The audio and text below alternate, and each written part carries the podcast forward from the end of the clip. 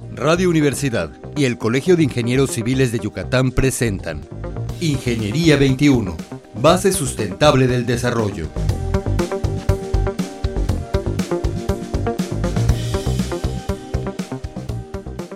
Buenos días, estimados radioescuchas, bienvenidos al programa Ingeniería 21.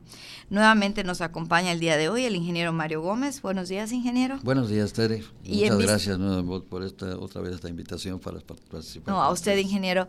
Eh, la semana pasada nos quedamos con el pendiente de terminar el tema de la ley de profesiones que está, este, pues, en proceso, ¿no? Si quiere, ingeniero, comentar nuevamente, está en proceso y para qué nos va a servir o cuál es el tema más importante de la ley. Bueno, eh, muy brevemente, la semana pasada comentábamos de que nuestra ley actual está ya prácticamente obsoleta, que hay una gran inquietud sobre esto, y ya desde hace algunos años eh, surgió una iniciativa, por cierto está en el Senado, eh, que se llama Ley General de, del Ejercicio Profesional, sujeto a la colegiación y a la certificación obligatoria.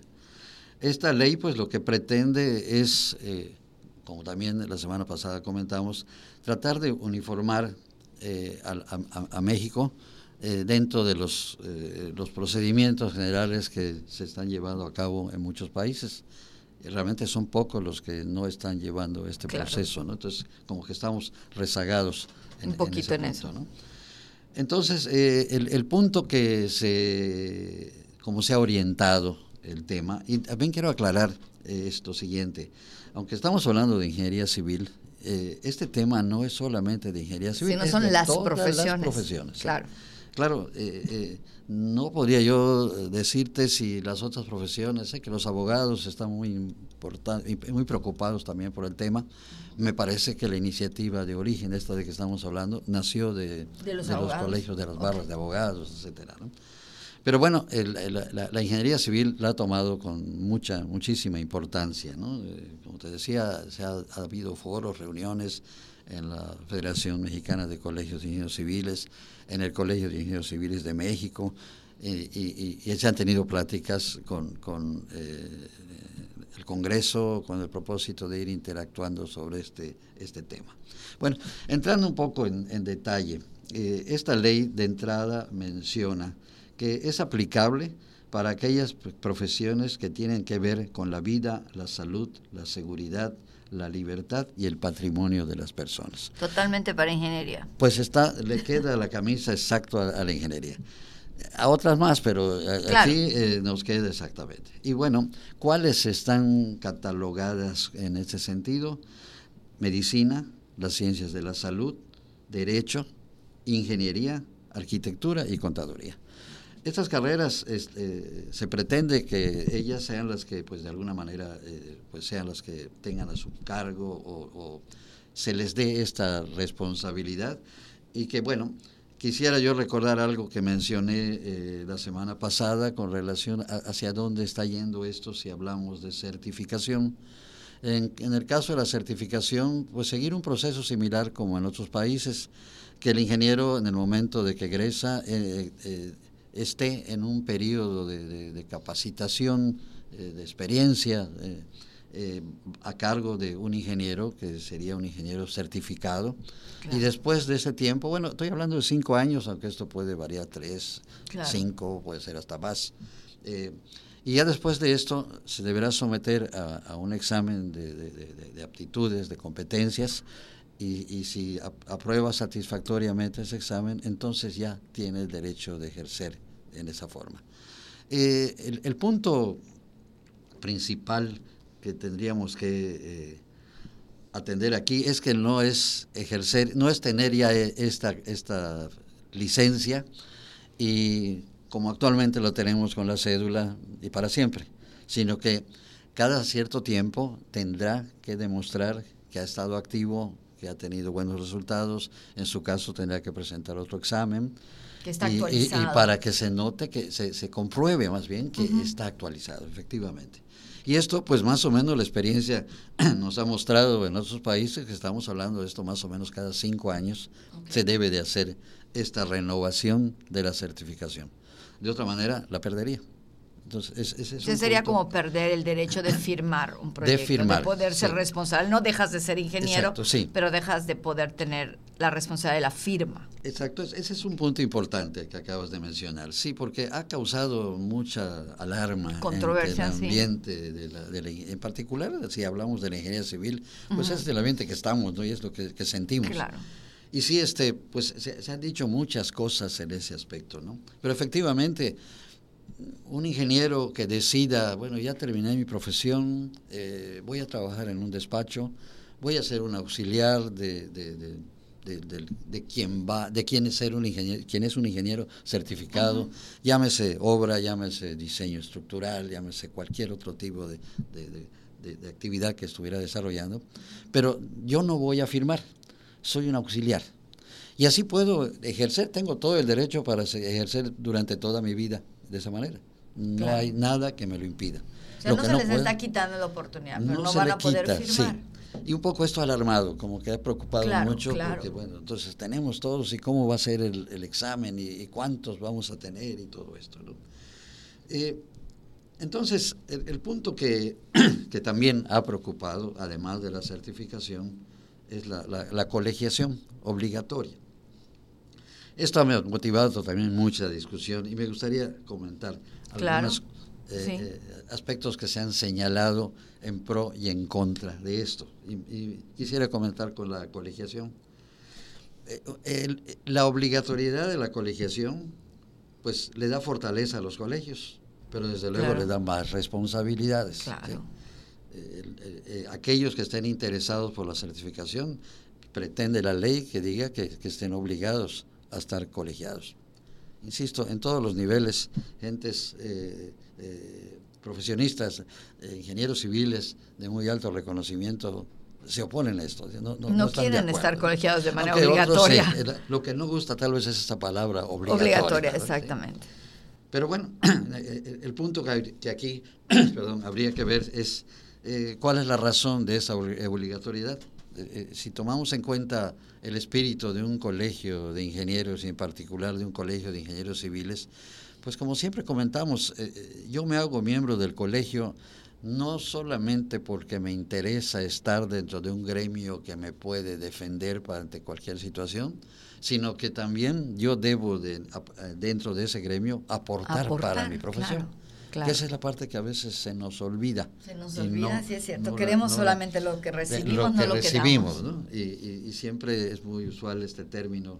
De, este, bueno, ¿qué me da el colegio, no? Claro. Y, la otra pregunta no la hacemos. ¿Yo qué le voy a dar al colegio? Y cuando digo el colegio, no estamos hablando del, del presidente o de la mesa directiva, estamos hablando del, gremio, general. ¿Y qué voy a aportar en entonces, eso ha cuestionado mucho esa obligatoriedad y eh, es una de las causas por las cuales esta ley no ha salido a la luz. La ley le confiere a los colegios, es otro punto que se discute, el control ético, el desarrollo profesional y la actualización. Y esto no es nuevo, esta, la, ley actual lo dice. Sin embargo, no se está ejerciendo muy, de forma muy rigurosa. No se apega ¿no? se ha pegado. ¿no? Eh, como puedes ver, aquí hay un punto, cuando hablamos del control ético, eh, eh, volviendo al motivo del, para el cual me, hicieron el favor de invitarme, eh, el tema de ética fue un tema en, en, este foro y en este estudio que ha sido motivo es especial. Un reto para la ingeniería, un motivo especial de, de atender. algunos opinan, no, no, no, no, el colegio no tiene por qué meterse con la cuestión ética esto va en la formación del ingeniero. En los programas de estudio debe haber algo que se refiera a la ética. Y bueno, este, eh, pues como académico, y tú también como académica, podrás, creo que estamos convencidos de que es pues es importante que en la escuela se hable de ética, se, se, se, muestre, se ejerza. Yo en lo personal dudaría que se dé una asignatura que se llame ética, sino que la ética debe estar en el ambiente de la propia institución, entre todos los profesores, entre el propio desarrollo que se dé. Pero la, aplicación en sí ya de la profesión con la ética, pues es, es, en la práctica, no hay otra forma de...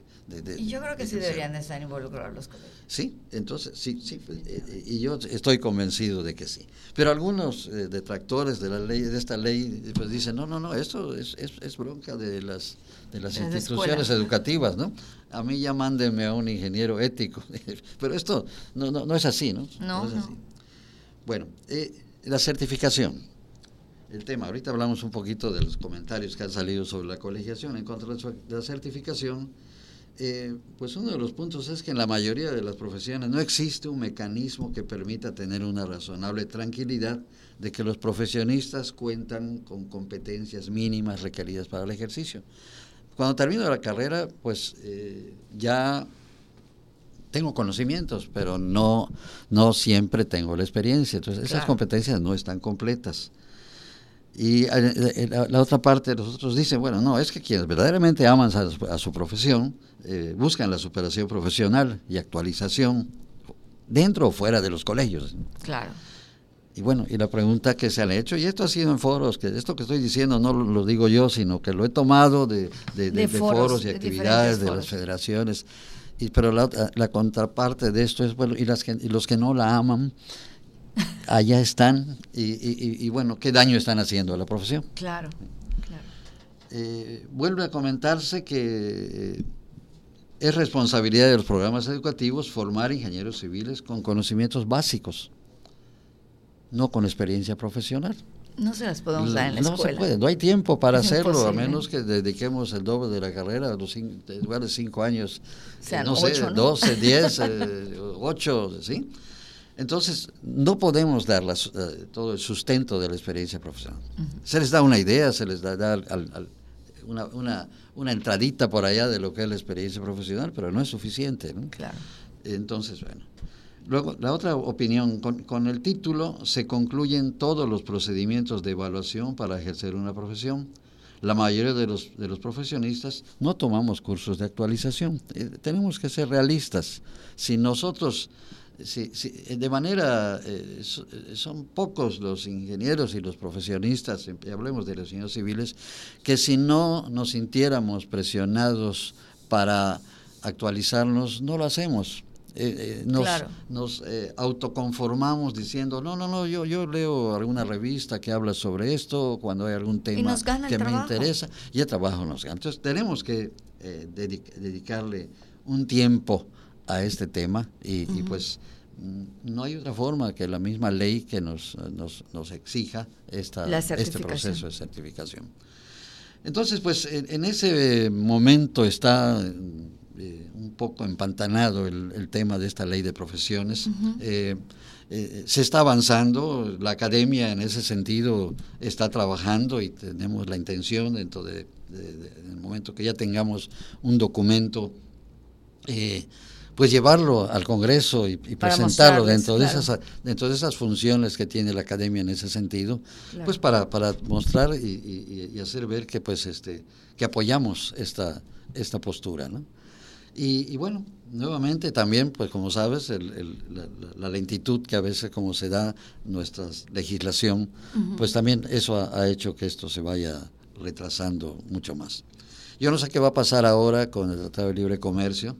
Eh, si vamos a continuar con él, estoy seguro que este tema se va a endurecer mucho más. Claro, claro, va a ser más Ahorita no ha, no ha aflorado porque ya, ya son los detalles de lo que se refiere a este punto.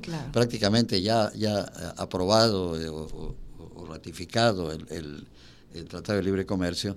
Eh, entonces se van a formar los grupos, en este caso particular, de profesiones, en donde ya se empezará a discutir cómo se va a hacer Este, este, este movimiento.